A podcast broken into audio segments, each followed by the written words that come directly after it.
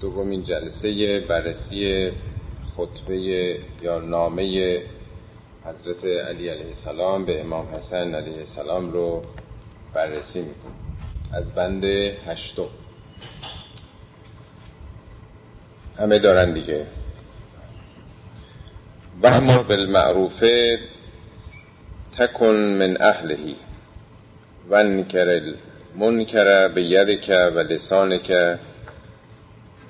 و باین باین من فعله به جهدک و جاهد فی الله حق جهاده ولا تأخذك فی الله لومت لائم و خذ القمرات للحق حیث کانه و تفقه فی الدین و عبد نفسك التسبر تسبر على المکروه و نعم الخلق التسبر فی الحق. این مجموعه توضیحات بند هشتم بود. و مر معروف تکن من اهلهی ای فرزندم امر به معروف بکن و خودت هم اهلش باش. نه اینکه دیگران رو دعوت بکنی و خودت رو فراموش بکنی. ونکر المنکر به یدک و لسانک. منکر رو دفع بکن یعنی انکار بکن یعنی با منکر مبارزه بکن هم با دستت و هم با زبانت. کاملترین مراحل امر به معروف و نهی از منکر با دست دست به معنای قدرته. یعنی تا اونجا که می‌تونی عملا جلوی منکرات رو بگیر و باین من فعله به جهدک باین یعنی فاصله بگیر. جدا باش. من فعله از کسی که این کار رو انجام میده به جهد که با تلاشت با جهادت. یعنی این عملا قلبیش میشه دیگه. کاملترین مرحله مراحل امر به معروف با ید بعد زبانی حداقلش قلب انسانه. حضرت علی میفرماند که اگر کسی این سومین حالت رو هم نداشته باشه یعنی حداقل دلش هم در واقع با حق نباشه و بیزار و منجر از باطل نباشه این مثل مرده است بین زندگان.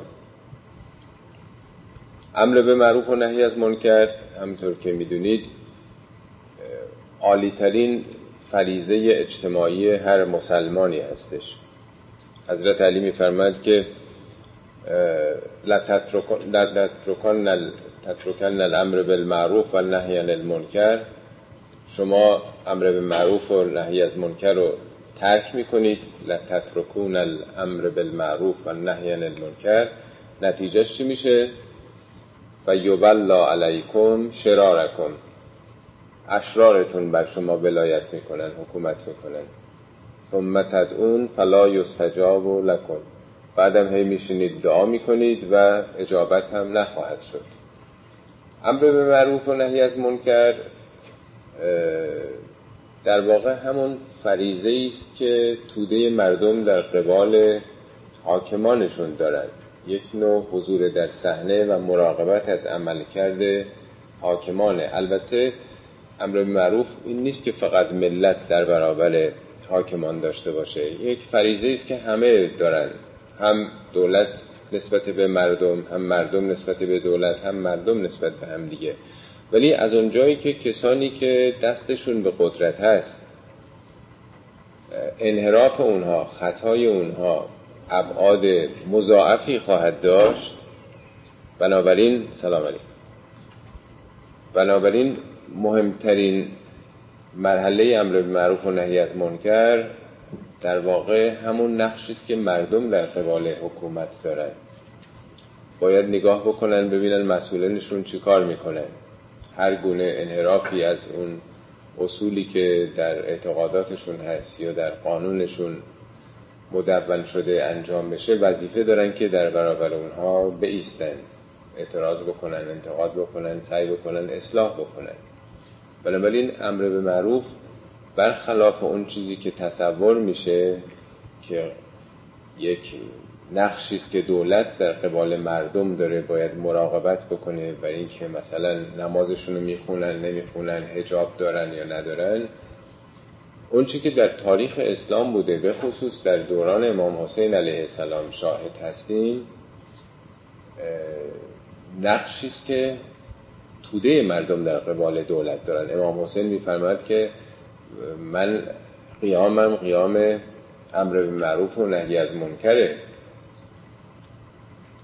من قیام کردم برای اینکه اصلاح در امت جدم بکنم. ارید ان آمر بالمعروف و انها عن المنکر اراده امر به معروف و نهی از منکر داره بنابراین اینجا دنبال همون توضیح هستش. من نمی‌دونم این قسمت ها رو دفعه پیش توضیح دادیم یا ندادیم. تا کسی یادداشت کرده بوده تا چون دو هفته فاصله افتاد یه وقت تکراری نشده باشه. حضرت علی میفرماند که از جای دیگه نهج براغه که ما اعمال البر کلها همه کارهای خوب رو با هم جمع بکنید و حتی جهاد فی سبیل الله. عند الامر بالمعروف و نهی عن المنکر در مقایسه با امر بالمعروف و نهی از منکر الا کنففت فی بحر لجیه مثل آبدهان در برابر اقیانوس هاست. یعنی اگر توی جامعه امر معروف و نهی از منکر نباشه هیچ چیزی دیگه فایده نداره. هیچ کاری دیگه انجام نمیشه. به ها تقام الفرائض. فرائض دیگه با امر به معروفه که برپا میشه و تأمن المذاهب راه ها امن میشه. تحل المکاسب اقتصاد درست میشه ینتصف من الاعدا میشه از دشمنان در واقع مانع شد به انصاف و عدالت.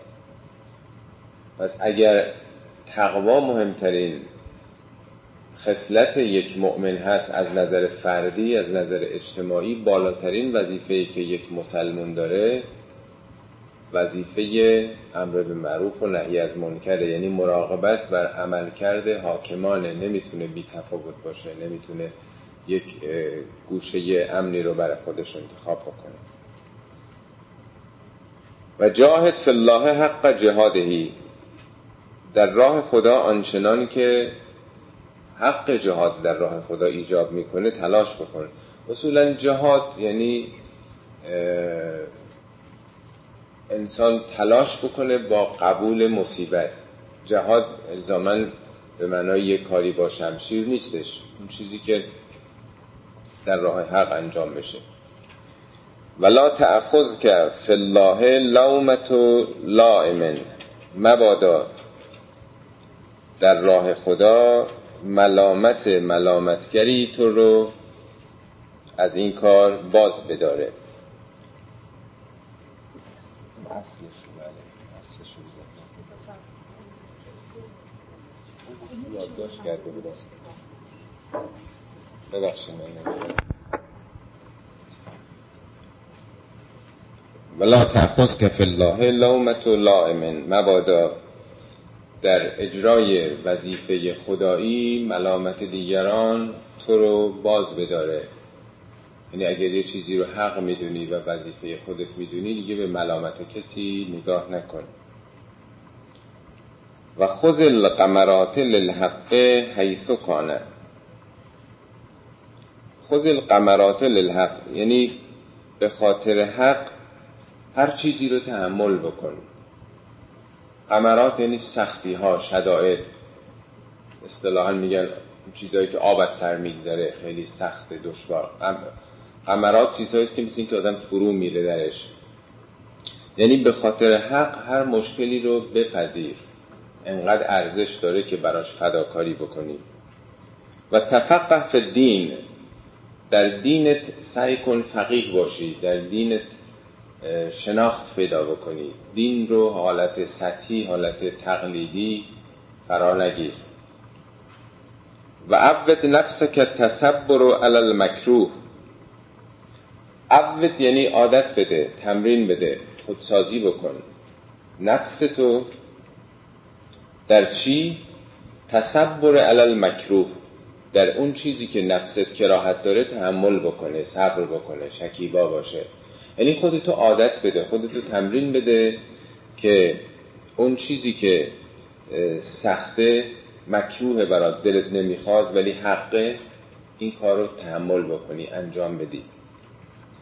و نعم الخلق تصبر فی الحق چه اخلاق خوبیه چه خصلت خوبیه که انسان در راه حق صبر داشته باشه پایدار باشه شکیبا باشه.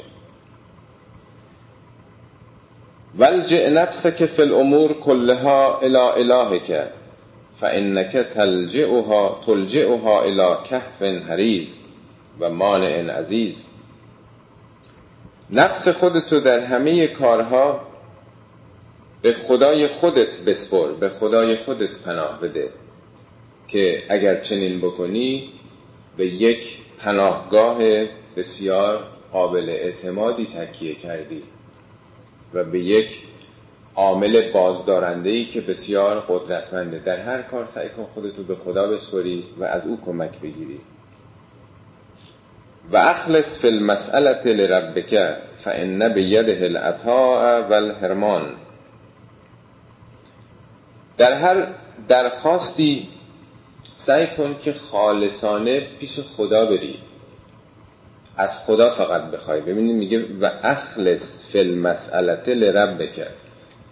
اگه مسئله ای داری مسئله به معنای درخواسته نیازی داری حاجتی داری به جایی که سراغ بندگان خدا بری هرچند بندگان عالی مقام او سعی کن خالصانه مخلصانه به سمت خدا بری از او بخواه. چرا؟ به دلیل اینکه به یده عطا اول هرمان دادن و یا محروم کردن به دست خداست کسی دیگه ای این نقش رو نداره. بنابراین همه چیز رو از خدا بخواه. خدا در رحمتش رو به روی تو نبسته که مجبور باشی به سمت بندگان دیگه بری یا واسطه ای به تراشی یا پارتی بازی بخوای بکنی. همواره خودش مستقیما با بندگان خودش این دعوت رو مطرح کرده. و اکثر استخاره استخاره رو زیاد کن. استخاره اون چی که توی عرف هست به معنای اون چیزی که آدم مثلا یه مشکلی رو خودش نمی‌تونه حل بکنه قرآن رو باز می‌کنه مثلا خوب و بد میاد. استخاره باب استفعال خیره. یعنی در هر کاری بهترینش رو برگزین. اکثر الاستخاره استخاره طلب خیر.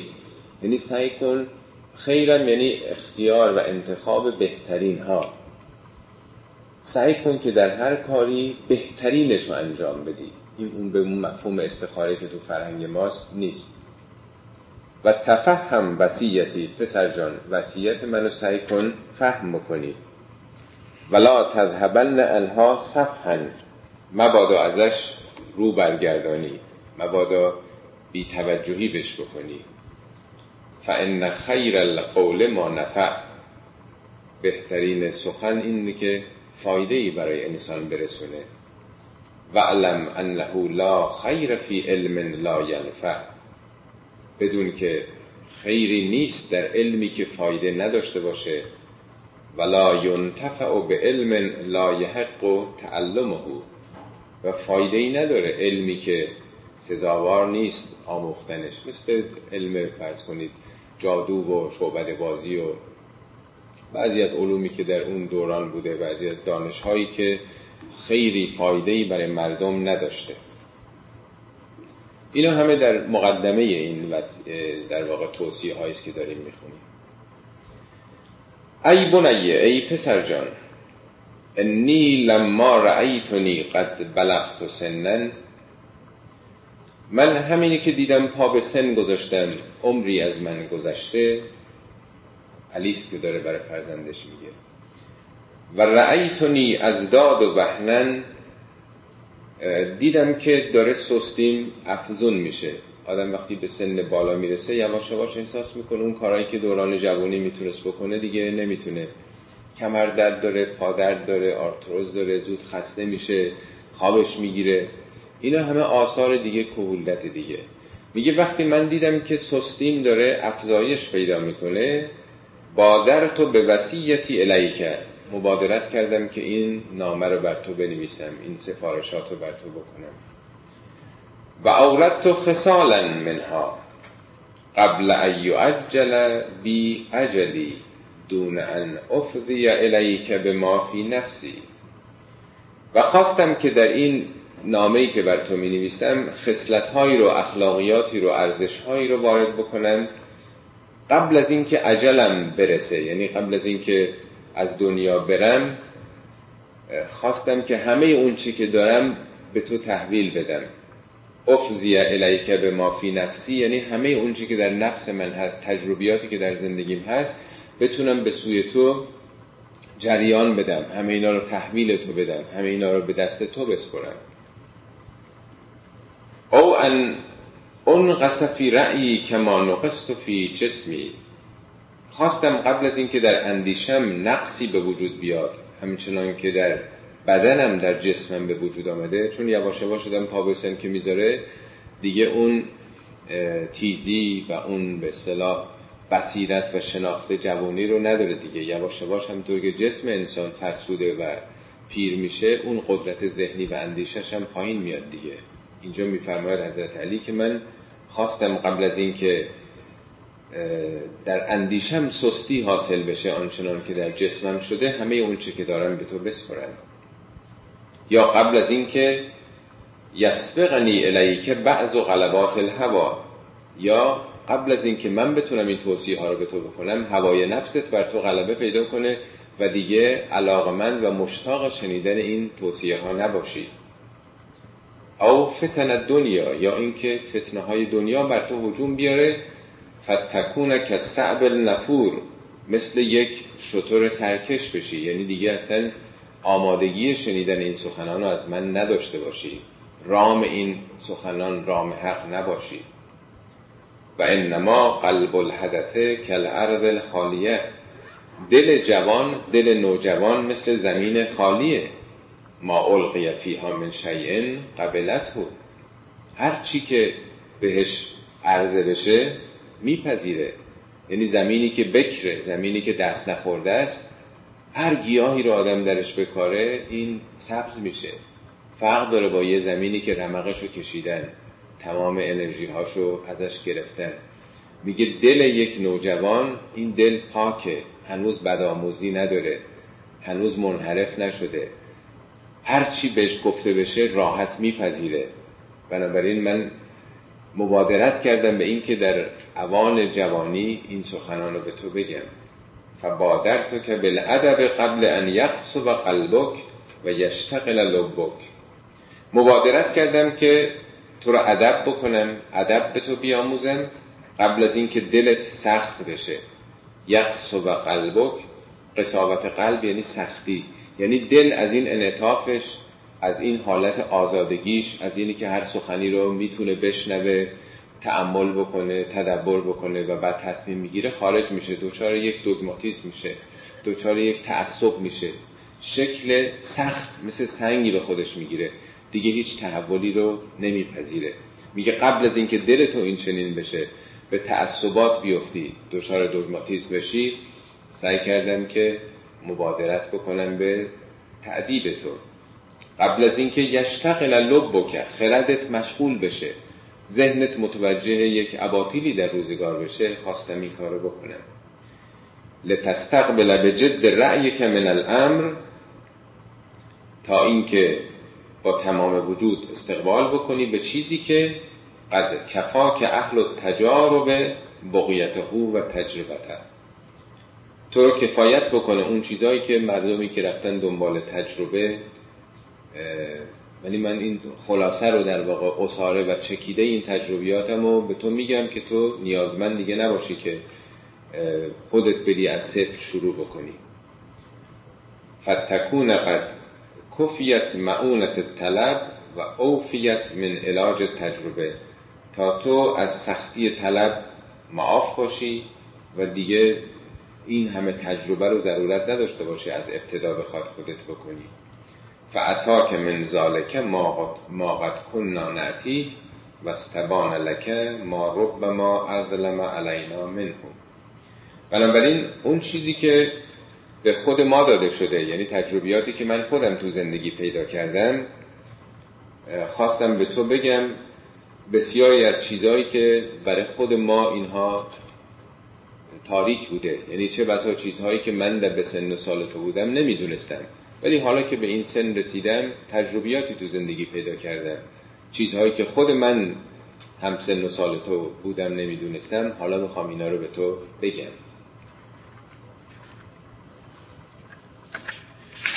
صفحه بعدیش از شماره دوازده. از ای بنیه نمی‌دونم. برای این نه؟ ای بنیه ای پسر جان ای پسرکم. انی و ان لم اکن امرت امر من کان قبلی. ای پسر عزیزم پسر جان اگرچه من عمر زیادی نکردم عمر گذشتگان نکردم سن من محدود دیگه. من هزار سال عمر نکردم من ده هزار سال عمر نکردم. عمر نسل های پیشین رو نکردم ولی فقط نظر تو فی اعمالهم. اما نظاره کردم در اعمال اونها. و فکر فی اخبارهم. در اخبار اونها تفکر کردم و سرت فی آثارهم. در آثار اونها در باقی مانده های شهرهای اونها خانه های اونها سیر کردم حتی اتو که احدهم تا جایی که انگار مثل اونها هستن. بلکه انی به منتها الیه من امورهم قد امرت ما اولهم الى آخرهم.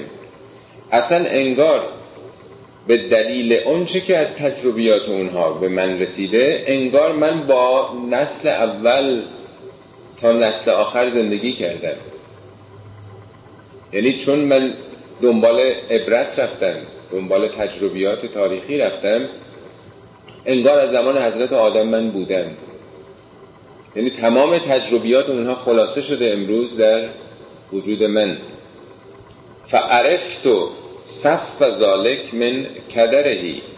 بنابراین اون تجربیات صاف رو تجربیات شفاف و واضح رو تونستم از اونچه که کدر تیر است تفکیک بکنم بشناسم.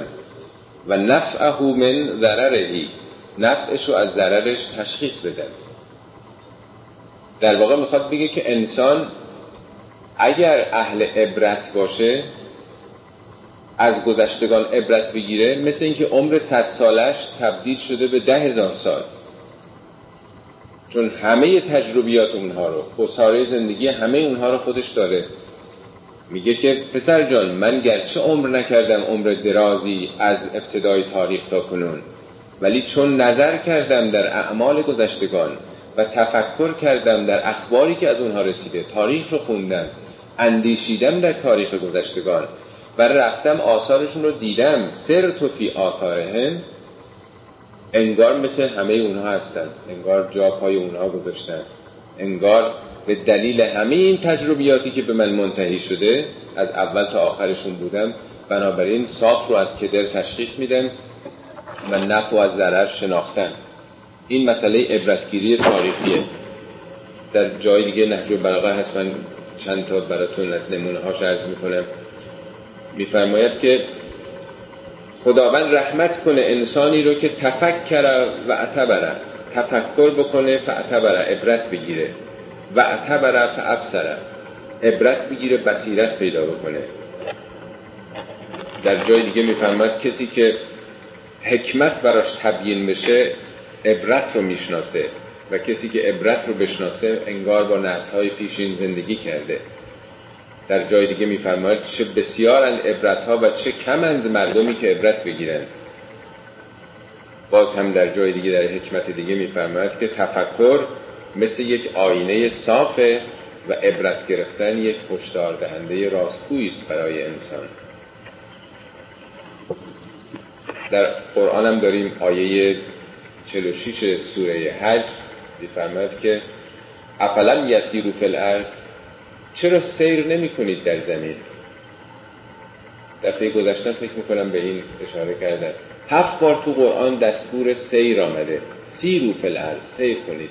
هفت بار آمده که چرا سیر نمی کنید افلم یسیرو چرا مسافرت نمی کنید چرا نمیرید این ور بر نه مسافرت تنها برای خوشگذرونی و تفریح نه مسافرت برای دیدن آثار گذشتگان. برید برای اینکه بصیرت پیدا کنید. میگه افلم یسیرو فی الارض فتکون لهم قلوب یعقلون بها. سیر نمی‌کنن در زمین تا دلی داشته باشن که با اون دل تعقل بکنن. جالبه که قرآن تعقل رو به دل نسبت میده. او آذان یسمعون بها. یا گوشی پیدا کنید که با اون گوشتون بشنوید. میگه برید ببینید آثار گذشتگان رو. برید مصر اهرام باستانی رو ببینید. برید ایران تخت جمشید رو ببینید. برید روم آثار قیصرها رو ببینید. برید نمی‌دونم چین دیوار چین رو ببینید. این آثار گذشته رو وقتی می‌بینید دلی پیدا می‌کنید که می‌تونید تعقل بکنید. گوشی پیدا می‌کنید که می‌تونید از ورای تاریخ بشنوید حقایقی رو. بعد می‌فهمد فانها لا تعمل ابصار این چشم ها نیست که کور شده. ولکن تعمل قلوب التي في الصدور. این دل هایی که تو سینه هاست کور میشه. یعنی دل آدم وقتی اون خاصیت بصیرتش رو از دست بده همه این ساختمان ها آثار گذشتگان رو میره می‌بینه. ولی درسی نمی‌گیره عبرتی نمی‌گیره. این دیگه در توی قرآنه که برید دنبال نظر در گذشتگان. خب میگه من حالا این تجربه چون گرفتم عبرت تاریخی گرفتم صاف و از کدر و نف و از ضرر تشخیص میدم. فاستخلصت لک من کل امر نخیله از هر کاری اون نخیلشو نخیل یعنی انتخاب شده یعنی دانه درشت. بهترینشو بر تو خالص کردم دارم بر تو میگم. و توخیت لک جمیله. زیباترینشو جمیلترینشو برای تو خواستم جدا کردم. اینا حالا اگه خستم بشید.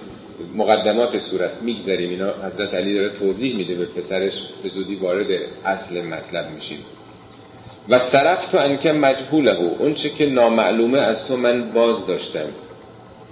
و رعی تو حیث انانی من امر که ما یعن الوالد الشفیق من وقتی وادار شدم به امر تو به کار تو همونطور که یه پدر مهربان و شفیق به فرزندش می‌پردازه و تصمیم گرفتم که تو رو ادب بکنم در شرایطی که تو حالا نوجوانی هستی. من سعی می‌کنم حالا به که عربیش رو تون بخونم مفهومش رو بگم و این قسمت مقدمات رو زودتر قبول بکنیم.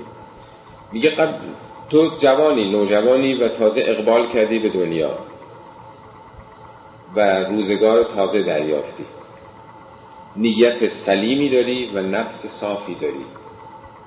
ذو نیت سلیمت و نفس صافیه خواستم که ابتدا کتاب خدا رو به تو تعلیم بدم.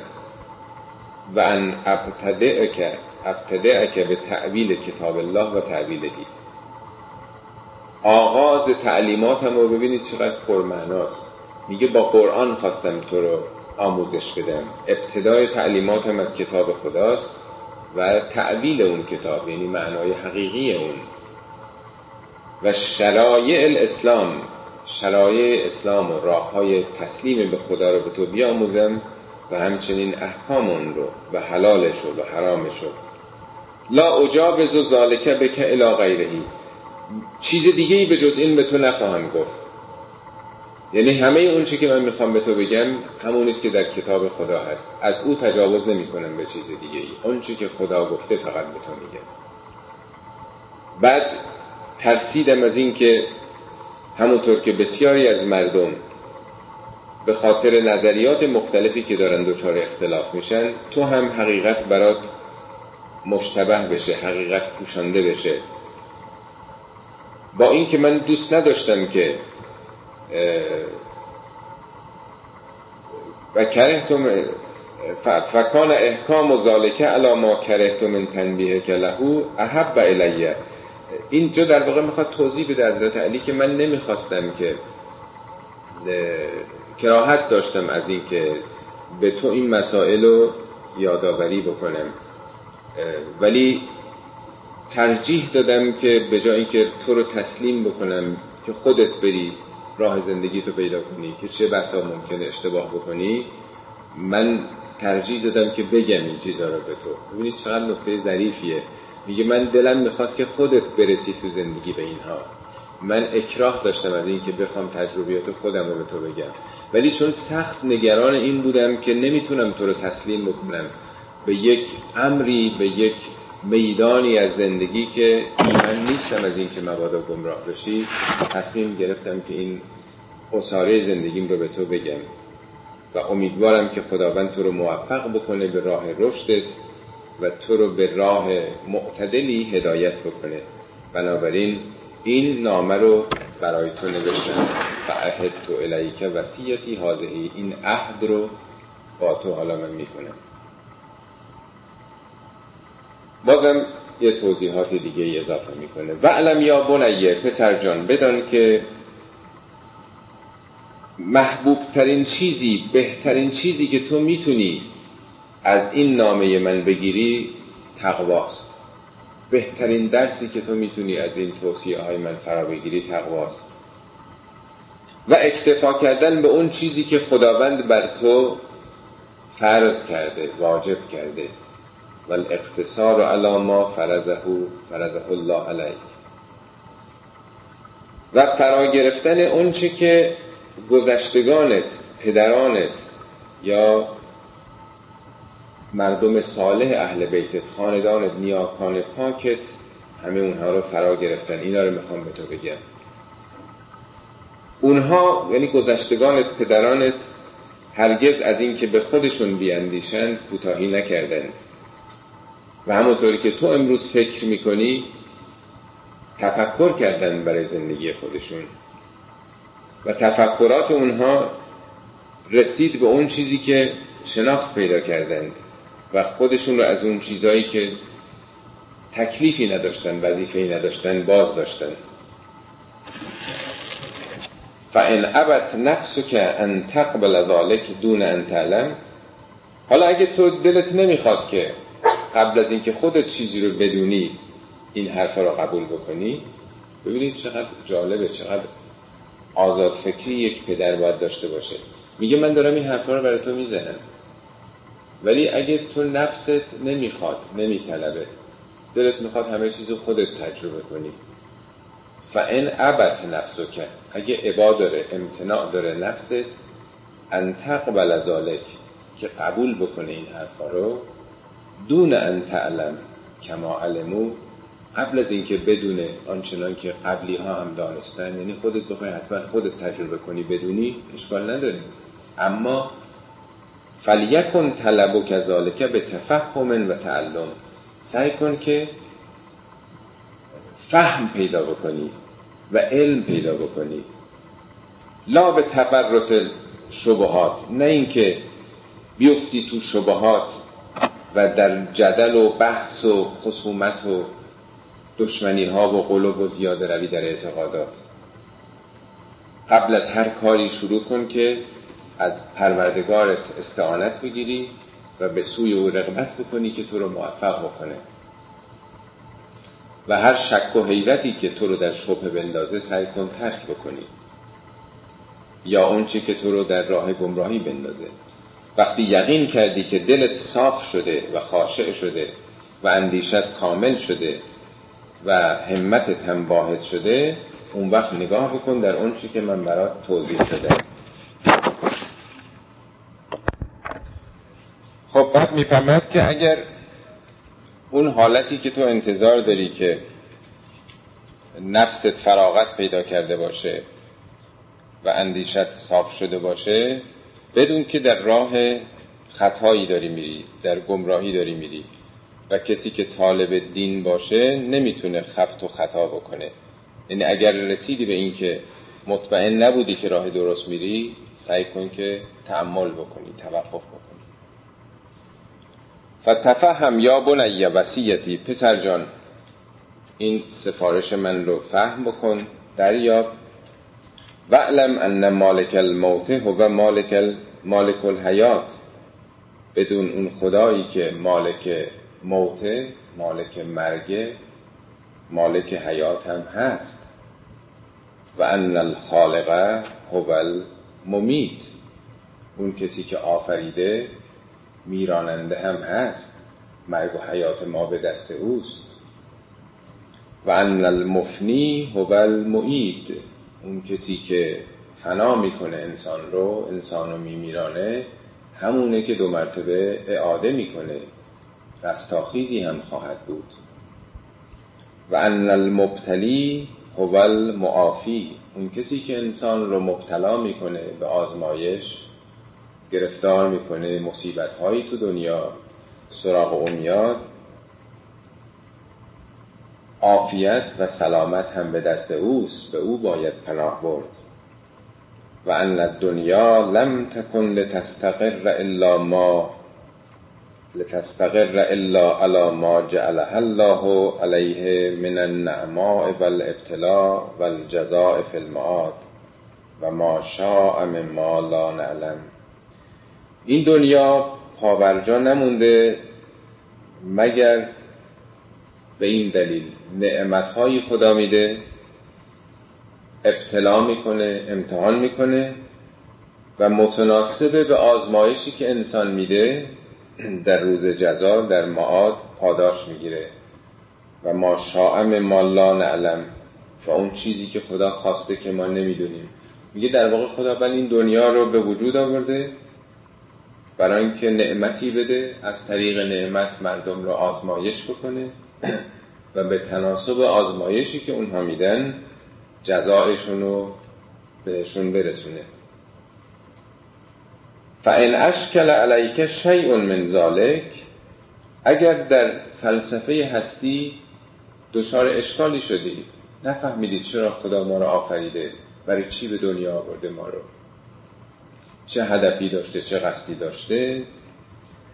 فهمله علی جهالت که بهی اینو حمله بر نادانی خودت بکن. به حساب اینکه نمی‌دونی بذار. نه اینکه فکر کنی همش باطل پوچه. فانک اول ما خلقت جاهلا ثم علمت تو اول که به دنیا آمدی جاهل بودی بی خبر بودی به تدریج آموختی. یه بچه که از رحم مادر میاد بیرون چی می‌دونه؟ هیچی نمی‌دونه. یواش یواش چیزایی می‌فهمه. میگه انقدر انتظار نداشته باش که خودت همه چیز مربوط به جهان رو راجع به خدا رو آینده و آخرت و همه چیز رو بدونی بفهمی بشناسی. مگه تو از کجا اومدی؟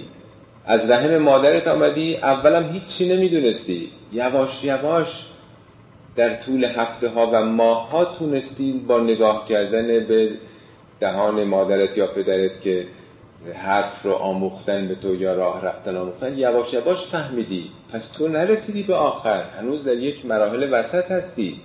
اگر یه چیزی رو درک نکردی منکر نشو. کنار نذار. اینو به حساب اینکه خودت نمی‌دونی بذار. جهان عظیمتر از اونه که تو انتظار داشته باشی که همه چیزش رو درک بکنی. و ما اکثر ما تجهل من الامر و یتحیر فیه رأیک. و رأیک و یدل فیه بسرک انقدر زیاد چیزهایی که تو نسبت بهش نادانی و رأی تو اندیشه تو درش متحیر میمونه و بصیرت دچار گمراهی میشه. ثم تبصره بعد ذالک و بعد به تدریج بصیرت پیدا می‌کنی شناخت پیدا می‌کنی. یعنی توجه بکن به زندگی که چه ادواری رو طی کردی. فاعتصم بالذی خلقک و رزقک و سواک. پس به کسی که تو رو آفریده و تو رو روزی داده و تو رو آراسته کرده به او متوسل بشو به او چنگ بزن به او پناه ببر. فلیکن لهو تعبدک. تعبدت برای او باشه و الیه رغبتو کرد رغبتت به سوی او باشه و منهو شفقتو کرد بیمتن. ترستم از او باشه. و علم یا بنیه پسر جان بدان. این ببینید تیکه تیکه هی توضیحات مختلفی هست. و علم یا بنیه ان احدا لم ينبئ عن الله کما انبع عنه الرسول صلی الله علیه و آله پسر جان بدون که هیچ احدی از خدا اونچنان که این رسول برای ما خبر آورده خبری نیاورده. ما بندگان از چه طریق می‌تونیم خدا رو بشناسیم؟ هیچ کسی مثل اون رسول آنچنان که او به ما خبر داده از خدا خدا رو به ما شناسونده کسی دیگه ای به ما اینطور نشناسونده. فرز بهی رائدن. پس او رو به عنوان رائد بپذیر. راضی باش که او رائد تو باشه. رائد معمولا اینه یک وقتی که یه دی فرض کنید برای پیکنیک می‌خوان برن یا کوهنوردی می‌خوان برن. یه نفر رو جلو میفرستن که یه جای خوش آب و هوایی رو یه جایی که سایه باشه کنار آب باشه براشون پیدا بکنه. یعنی وقتی یه جمع زیادی میرن همیشه احتیاج دارن یک راهنمایی رهبری باشه که او جلوتر بره بگه خوبه این طرف بیان اون طرف برید اینجا اسکان بکنید اینجا خوب منزل بکنید شب اینجا بمونید. اینو بهش میگن رائد. میگه پیامبر رو به عنوان رائد بپذیر راضی باش. و الان نجات قاعدن او رو به عنوان قائد به سوی نجات بپذیر. من هیچ نصیحتی رو کوتاهی نکردم بر تو. و انک لن تبلغ فی النظر لنفسک و این اجتهدت مبلغ نظری الک تو هر چقدر هم بخوای به فکر خودت باشی هر چقدر به خودت بیاندیشی مسلحت خودت رو بخوای ببینی این چنان که من به تو میاندیشم آنچنان که من سعادت تو رو دارم می‌بینم تو نمی‌تونی اینطور نسبت به خودت نیکندیش باشی. بخش بعدیش درباره پروردگار این قسمت راجع به پیامبر بود. و علم یا بنیه پسر جان بدان انه لو کان لربک شریکون لعتت که رسوله. اگر برای پروردگارت شریکی بود رسول او هم می آمدن بدان یک پروردگار بیشتر نیست. اگر کسی دیگه بود رسولان اون رو هم تو می‌تونستی ببینی. و آثار ملک و سلطان اون رو می‌تونستی ببینی. و افعال و صفاتش رو می‌تونستی بشناسی. اما او خداوند یکتایی است. آنچنان که خودش خودش رو در قرآن معرفی کرده. نه کسی در ملکش می‌تونه با او ضدیت بکنه و نه ملک او زائل میشه. اول قبل الاشیاء بلا اولیت او قبل از اینکه شیعی به وجود بیاد قبل از اشیاء بوده بدون اینکه قبل از او کسی دیگه ای باشه. و آخر بعد از همه اشیاء هست بدون اینکه نهایتی داشته باشه. یعنی چه در این طرف چه در اون طرف بی نهایت هست. ادم ان ان تثبت ربوبیته به احاطت قلب او بسر خدا عظیمتر از اینه که ربوبیت او یعنی مدیریتش سروریش عظمتش بتونه توسط یک قلبی یا یک چشمی دیده بشه و شناخته بشه. یعنی او فوق العاده بالاتر از اینه که انسان بتونه احاطه بکنه و او رو بشناسه آنچنان که هست عظمت او رو دریافت بکنه. فاذا عرفت ذلك اگر به این مرحله رسیدی به این شناخت رسیدی که خدا این چنین بینهایته ففعل عمل کن اون وقت کما ینبغی لمثلک ان یفعله فی سقر خطره و قلت مقدرته و کثرت عجزه و عظیم حاجته الى ربه. بعد اگه خدا رو با این عظمت شناختی اونطوری که سزاوار یک کسی مثل تو با اهمیت ناچیزش سقر خطره و قلت مقدرته کمی قدرتش و کسرت اجزه کسرت ناتوانیهاش و عظیم حاجته الی ربه. و عظمت نیازی که به درگاه پروردگارش داره اون وقت اینجوری عمل بکن. عظمت خدا رو بشناس و صغیر بودن خودت رو ببین. ناچیز بودن قدرت خودت رو در بیار. کسرت عجز و ناتوانی خودت رو ببین و از عظیم بودن نیازهای خودت رو به پروردگار بشناس. اون وقت ببین که چگونه باید باشی. چگونه طاعت او رو طلب بکنی و از عقوبت او خشیت داشته باشی. و از خشم او بیم پیدا بکنی. فانه لم یأمرک الا بحسن و لم ینهک الا ان قبیه خداوند جز به زیبایی به نیکی چیزی تو رو به چیزی امر نکرده و جز از قبیح تو رو باز نداشته. یعنی این نیست که خدا به تو بی خودی امر و نه کرده باشه. اونچه که به تو امر کرده عوامر زیبایی است و آنچه که تو رو نه کرده همه اون چیزهایی است که زشته قبیهه یعنی مسلحت خودت ایجاب می‌کنه که این چنین عمل بکنی. سوال کردن که چرا در مورد امر به معروف و نهی از منکر دیدگاه های متفاوتی وجود داره. در کشورهای مختلف اسلامی تعابیر مختلفی میشه.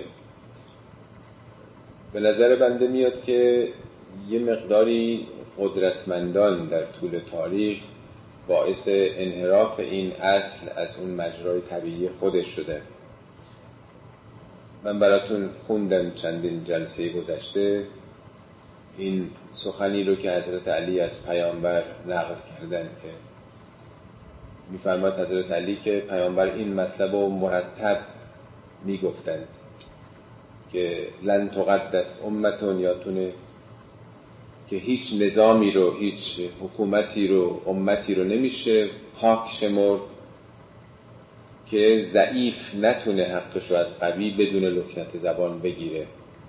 لا یؤخذ للضعیف فیها حقه من القوی غیر متفعته یعنی جامعه ای پاکه که از آنچنان حمایت قانونی یا افکار عمومی برخوردار باشه که زعفا بتونن مرد و مردانه سینه سپر بکنن حقشون رو از اقویا بگیرن. اینطور پیامبر تربیت کرده بود در زمان خلیفه دوم هم. شنیدین که وقتی میگه که مردم اگر من کج رفتم به من تذکر بدین اون عرب بیابانی میگه کج رفتی با این کج شمشیر کج راستت می‌کنی. و هیچ کسی هم تعجب نمی‌کنه ناراحت هم نمیشن که حالا توهین شد. نه مردم اینطوری تربیت شده بودن. خود حضرت علی هم وقتی که به حکومت می‌رسن اول سخنشون اینه که فلا تکفو المقالت به حق او مشورت به عدل مبادا دست از گفتن حرف حق به من دست بردارید. فکر نکنید که این کار برای من مشکله. شنیدن حرف حق بر من مشکل میاد. شما بدونید کسی که شنیدن حرف حق براش مشکل بیاد عمل به حق براش مشکل تر خواهد بود. مرتب خود حضرت علی دعوت می‌کردن مردم رو به اینکه بیان تو صحنه انتقاد بکنه. نه اینکه حضرت علی از خودشون شک داشتن. می‌دونستن که اگه مردم پاشون رو کنار بکشن جامعه فاسد میشه. هم میشه که علی نیست بالا سر اونها. به مالک اشتر میگن که مالک تو که می‌خوای بری مصر حکومت بکنی اگر مردم به تو انتقادی داشتن ان زنت رعیت به که حیفن اگر رعیت اگر ملت احساس کردن تو ظلم کردی ستم کردی فاسهر لهم به عذرک با شفافیت با سراحت دلایل تو باید بری بگی برای مردم. و اعدل انکه زنونهم به اظهارک با این سراحت و وضوح بدبینی اونها رو از نفسش یه ریاضتی که باید به خودت بدی. باید خودتو بسازی.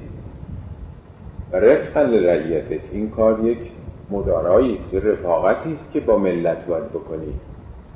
و یه عذری که پیش خدا می‌تونی داشته باشی. اگر هدف تو تربیت مردم باشه. تقویمهم علی الحق. اگه هدف تو تربیت مردم باشه ساختن مردم در راه حق باشه. نه اینکه حکومت بکنی به اونها. فکر فقط این باشه که به قدرت برسی به ثروت برسی. دلت خوش باشه به اینکه تو رو مثلا رهبر میگن زمامدار میگن قائد میگن. اگه این نباشه هدفت خدمت به مردم باشه تربیت اونا باشه میدون میدی به ملت که به تو انتقاد بکنن یعنی از انتقاد استقبال می‌کنی انتقاد رو تشویق می‌کنی. درست مثل یه معلمی است کردم یه بار اینو. که وقتی شاگردی از معلم ایراد می‌گیره اگه معلم خودخواه باشه سعی می‌کنه اون رو سر جاش بنشونه. ساکت باش سر جاش بشین. تو چه می‌فهمی؟ تو رو چه به این حرفا؟ تو عقلت که نمی‌رسه. تو شاگردی من خودم می‌دونم راه حل این مسئله چگونه بود. ولی اگه هدف معلم تربیت بچه ها باشه یه نمره 20 بهشون میده. تشویقشون هم می‌کنه و به دیگران انتقاد می‌کنه اعتراض می‌کنه که چرا شما ساکتین چرا شما چیزی نمیگین. بنابراین هدف میبایست تربیت مردم باشه و بهترین راه تربیت آزاد بودن مردم برای ابراز عقیده برای گفتن حرف حق. ولی بعد از پیامبر بعد از دوران حضرت علی به تدریج این باب بسته شد این در رو بستند. معمولا اون خلفای اولیه کسی اگه می‌خواست پیش اونا بره اول می‌گفت اتق الله اولی انتقاد می‌کرد خدا رو در نظر داشته باش می‌گفت بعد سخنش رو می‌گفت. بعد زمان یکی از خلفا گفت هر کسی این دفعه بیاد تو دربار این حرف بزنه زبونش رو میدم از پس کندش در بیاره. یواش یواش این باب بسته شده. حالا مثلا تو مملکت ما تا میگیم امر به معروف و نهی از منکر تو ذهن آدم خطور می‌کنه ماشینای گشت حزب الله و نمی‌دونم جند الله و نمی‌دونم از این ماشینایی که هست ماشینای منکرات امر به معروف و نهی از منکر. یعنی تو ذهنیت مردم ما امر به معروف و نهی از منکر مساوی شده با مراقبت دولت قدرت سیاسی حاکم بر اعتقادات دینی مردم. خب اگر قرار باشه که قدرت حکومت بخواد سایه بندازه روی دین این دین اجباری میشه دیگه. ریاکاری به وجود میاد نفاق به وجود میاد.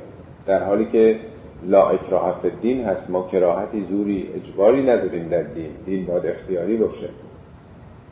بنابراین اون که در قرآن هست میگه ولتکن منکم امتون یدعون الی الخیر. حتما از بین شما مسلمان ها باید گروهی باشند که مردم رو به بهترین ها دعوت بکنن امر به معروف بکنن و نهی از منکر بکنن و اولئک هم المفلحون. اینا رستگار میشن یا میگه کنتم خیر امت اخرجت للناس.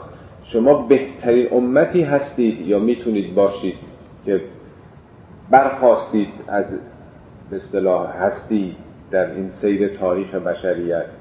چون امر به معروف و نهی از منکر می‌کنید یا اگر بکنید می‌تونید باشید. بنابراین عالی ترین فریزه اجتماعی مسلمانان حساس بودن به سرنوشت جامعه است. پیامبر میفرماد که امر به معروف و نهی از منکر مثل این که شما سوار یک قایقی باشید یک کسی ببینید قایقش رو داره سوراخ می‌کنه. آیا بی تفاوت میشید؟ اگه اون کشتی قایق سوراخ بشه همتون غرق میشید. یعنی یک جامعه یک امت همه سوار یک کشتی هستن. سرنوشت مشترکی دارید پس نمی‌تونید بی تفاوت باشید در برابر اون چی که داره اتفاق میفته حالا این سوالی که مطرح هست اینه که چه چیزی بیش از همه به جامعه آسیب میرسونه؟ اگر یک کسی فرض کنید تو خونش یه مشروبی بخوره نمیگم این کار مجازه ها همه این کارها برای جامعه بده. یا یک کسی مثلا چهار تا تار موش یه خانومی دیده بشه یا امثال اینها که این حساسیت ها روی این موضوعات هست این بیشتر به دین صدمه می‌زنه به جامعه صدمه می‌زنه؟ یا کسانی که قدرت دارن تمام های جامعه تمام پست های کلیدی در اختیار اونهاست خطای اونها خیانت اونها سوء استفاده اونها رشد گرفتن اونها و انحراف اونها صدمه که به جامعه می‌زنه هزاران هزار برابره. بنابراین اون چه که اهمیت داره مراقبت از عملکرد کسانی است که تصمیم گیری های اصلی دست اونها هست. در این حالی که نمی‌خوام انکار بکنم که مردم هم نسبت به هم دیگه وظیفه امر معروف نهی منکر دارن و یا دولت هم داره اون چی که مهمه اینه که بیش از 90 درصد این فریضه وظیفه است که مردم در قبال حاکمیتشون دارن. از چه طریق؟ حالا قدیم فقط گفتن بود حالا از طریق احزاب هست از طریق رسانه ها هست رسانه ها نشریات مطبوعات حالا رادیو تلویزیون که توی ممالک دنیای سوم همه دولتیه در اختیار بسیار تبلیغات دولته. ولی اگر این رسانه ها در اختیار ملت باشه از این طریق می‌تونن کنترل بکنن حاکمان خودشونو به محضی که اونها به خلاف و خطا رفتن بتونن تذکر بدن. این مقدار طولانی شد این توضیح. بفرم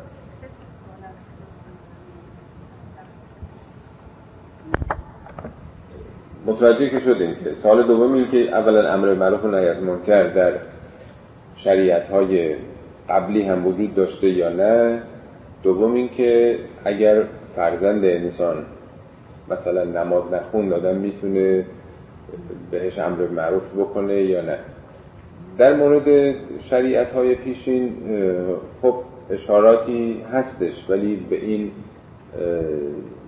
تفصیلی که در قرآن آمده در امت آخر زمان آمده مسلما نیست. اولا تورات و انجیل و خود انسان ها بعد از سه چهار قرن جمع آوری کردن. بنابراین چیزهایی که بیشتر مد نظرشون بوده به نظرشون جالب تر می آمده اونها رو منتقل کردن. این فرق داره با قرآن که مستقیما از جانب خدا آمده. وحی در واقع.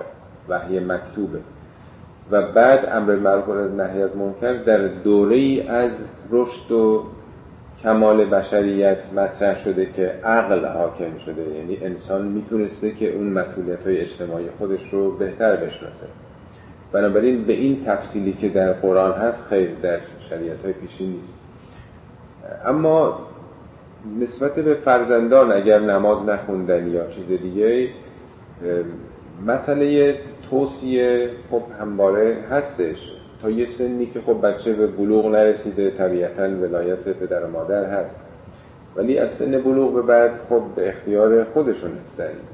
قدرت تشخیص و تمیز رو پیدا کردن. در قرآن از بعضی از پیامبران از جمله حضرت اسماعیل مثال میاره که کان یعمر و اهله به صلات اهلش رو خانوادهش رو به نماز امر می‌کرد. البته امری که ما فکر می‌کنیم یعنی دستور قاطعانه که نماز بخونید. به معنای اینی که نسبت به سرنوشت خانوادهش همسرش و فرزندش بی تفاوت نبود. اونها رو توصیه می‌کرد اونها رو به اصطلاح راهنمایی می‌کرد. یا راجع پیامبر خود ما میفرمد که و امر اهلک به صلات و استبر علیها. اهل تو به نماز توصیه بکن امر کن و استبر علیها. شکیبا باش در این کار. یعنی نه اینکه یه روز گفتی دو روز گفتی مثلا نکردن. دیگه ولش کنی بگی فایده نداره اینکه حوصله این کار نداره. شکیبا بودن و پشت کار داشتن در این کار رو دستور داده به پیامبر. حالا ما اگه تصور بکنیم که امر کردن یعنی فرمان قاطعانه دادن مثلا پدر خانواده یا مادر بگن که باید نماز بخونی بلند شو نماز تو بخون وگرنه مثلا کتکت می‌زنیم وگرنه محرومت می‌کنیم از غذا بیرونت می‌کنیم از خونه. طبیعتا این خلاف عقله خلاف منطقه. چرا؟ برای اینکه نماز یک رابطه قلبی با خداست. یه رابطه عاشقانه است یه رابطه توأم با محبت. چیزی که به زور باشه یا از ترس کتک باشه یا محرومیت از غذا باشه یا چیز دیگه ای مشابه این طبیعتا اون فقط یه نماز مکانیکی میشه فقط یه دلار راستشو میشه. اون چی که مهمه که این امر یک امر در واقع حاکمانه و اجباری نیست. یعنی حساس بودن به اینکه فرزندان ما رابطهشون رو با خدا داشته باشند چون خود سلات یعنی اقبال به خدا کرد اقبال به خدا و رو کردن به او. بنابراین این امر اینجا باید به مفهوم در واقع حساس بودن به سرنوشت اونها و دعوت کردن اونها به چنین چیزهایی باشه.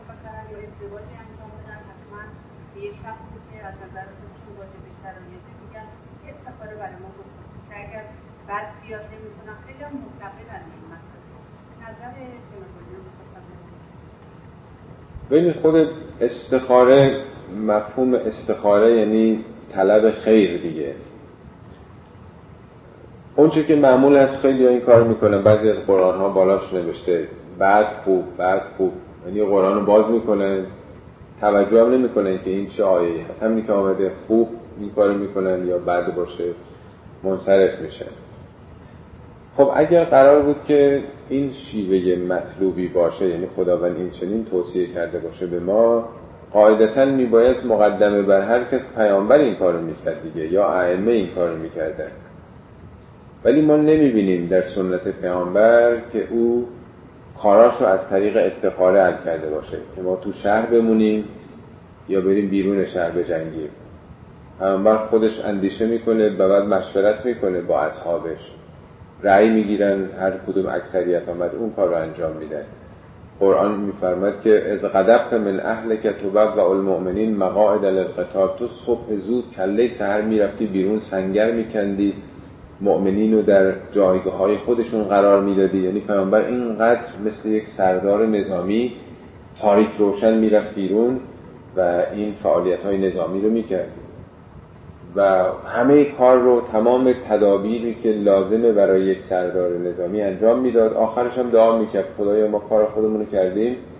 نتیجهش به دست تو به تو سپردیم ما به تو توکل می‌کنیم. عمل خودش رو انجام می‌داد پیامبر. و بعدم دعا می‌کرد. این میشه طلب خیر در واقع. خود حضرت علی تو نهج و من ندیدم که یک جا از طریق استخاره کارش رو کرده باشه. یکی از بستگان دور ما یه خانومی که سنش هم بالاست. ایشون در روز من فکر می‌کنم 40 50 دفعه استخاره می‌کنه. حتی اینکه چه غذایی نهار بپزه شام بپزه بره از این مغازه مثلا میوه بخره سبزی بخره یا از اون بخره همه کار رو از طریق استخاره می‌کنه. چی که توصیه شده استشاره است در واقع. یعنی مشورت ما با دیگران بکنیم. اولا فکر خودمون رو به کار بندازیم. اگر نتیجه نرسیدیم با دیگران مشورت بکنیم. خداوند برای ما آنچنان استعدادی گذاشته که اگر اندیشه بکنیم و از دیگران بپرسیم راه رشدمون رو بتونیم پیدا بکنیم. ولی اگر شما همه این کار رو کردید هم اندیشه کردید هم مشورت کردید به نتیجه نرسیدید خب باید از خدا بخواید که خداوند راهش رو به شما نشون بده و امید هست که چنین بکنه. ولی این شیوه هایی که معمول هست که قرآن رو ورق می‌زنن من هیچ تأییدی بر چنین عملی ندیدم. و به خصوص ها معتقد هستن که به فلان کس بگیم مثلا اون برامون استخاره بکنه. خب اگه قرار باشه که خداوند پاسخ بده به چنین عملی خب به تو هم پاسخ میده. تویی که گرفتار شدی نمی‌دونم دچار مشکلات شدی. خب خالصا مخلصا از درگاه خدا طلب بکن دعا بکن اون رو که به دلت بیافکنه خداوند که چه تصمیمی بگیری. یا قرآن قرآن رو بخون ببین که خداوند در این موضوع یا مشکلی که تو داری چگونه حکم کرده. در واقع یک چیزی اتفاق نمیافته تو زندگی ما که خدا برای ما اون هدایتش رو نیاورده باشه. یا در مشورت نتونیم پیدا بکنیم. بفرمایید.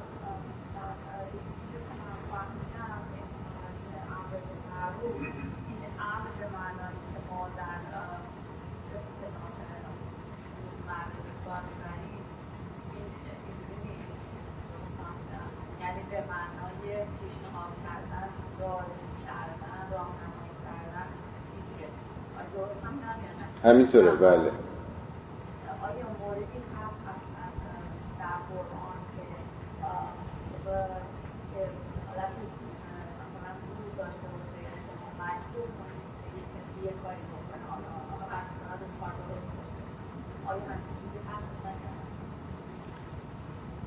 ببینید مسئله امر به معروف و نهی از منکر به نظر بنده در رابطه با اعتقادات نیست.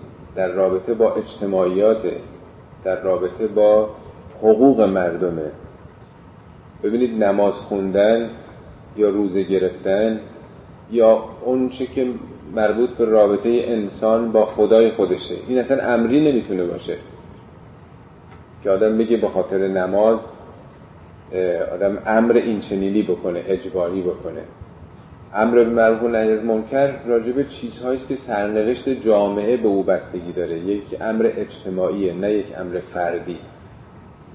یه عده مسلمون که دور هم جمع شدن بر اساس یک اعتقاداتی است که جمع شدن. نیست؟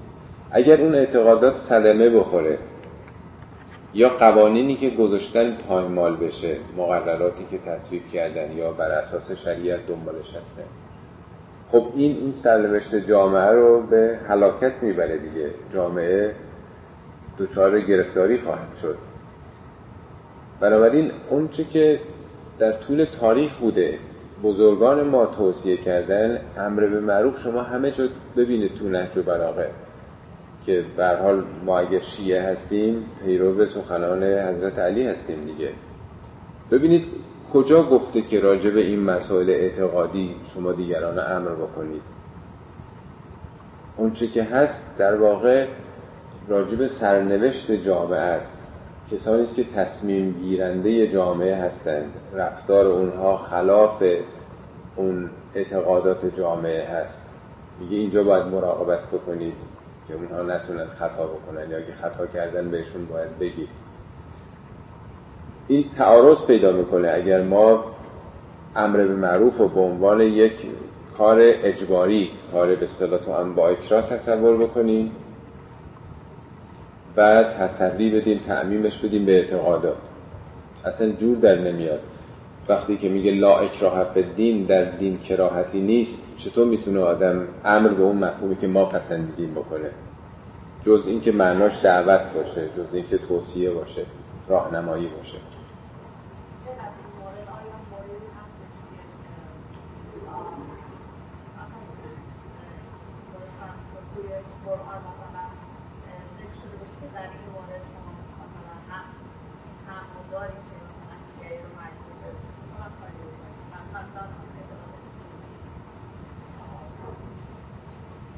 ببینید ارز کردم در اون که مربوط به رابطه فرد با خالق خودشه ما فقط می‌تونیم راهنمایی بکنیم نصیحت بکنیم موعظه بکنیم توصیه بکنیم. ولی اون که مربوط به سرنوشت جامعه است بله. فرض کنید کسی اعتقاد نداره ما اگر چیزی می‌دونیم بلدیم توصیهش هم قرآن کرده که ادو الى سبیل ربک بالحکمت و الموعظت الحسنه دعوتش باید بکنیم با زبان خوش با حکمت با منطق. ولی یه وقت هست که نه شما فرض کنید شهردار یه شهری هستید. دارید خلاف عمل می‌کنید خطا می‌کنید. اونجا دیگه نصیحت زبانی کافی نیست. باید جلوی این کار گرفته بشه. بنابراین یدی میشه. مردم اقدام می‌کنن دست جمعی جمع میشن مراجعه می‌کنن به مقامات بالاتر یا میان حل می‌کنن کسی رو که داره. اون کار رو انجام میده. ولی در رابطه با اعتقادات ما نمی‌تونیم این کار بکنیم. اونجا دیگه به زور عمل کردن اصلا تعارض پیدا می‌کنه. بله.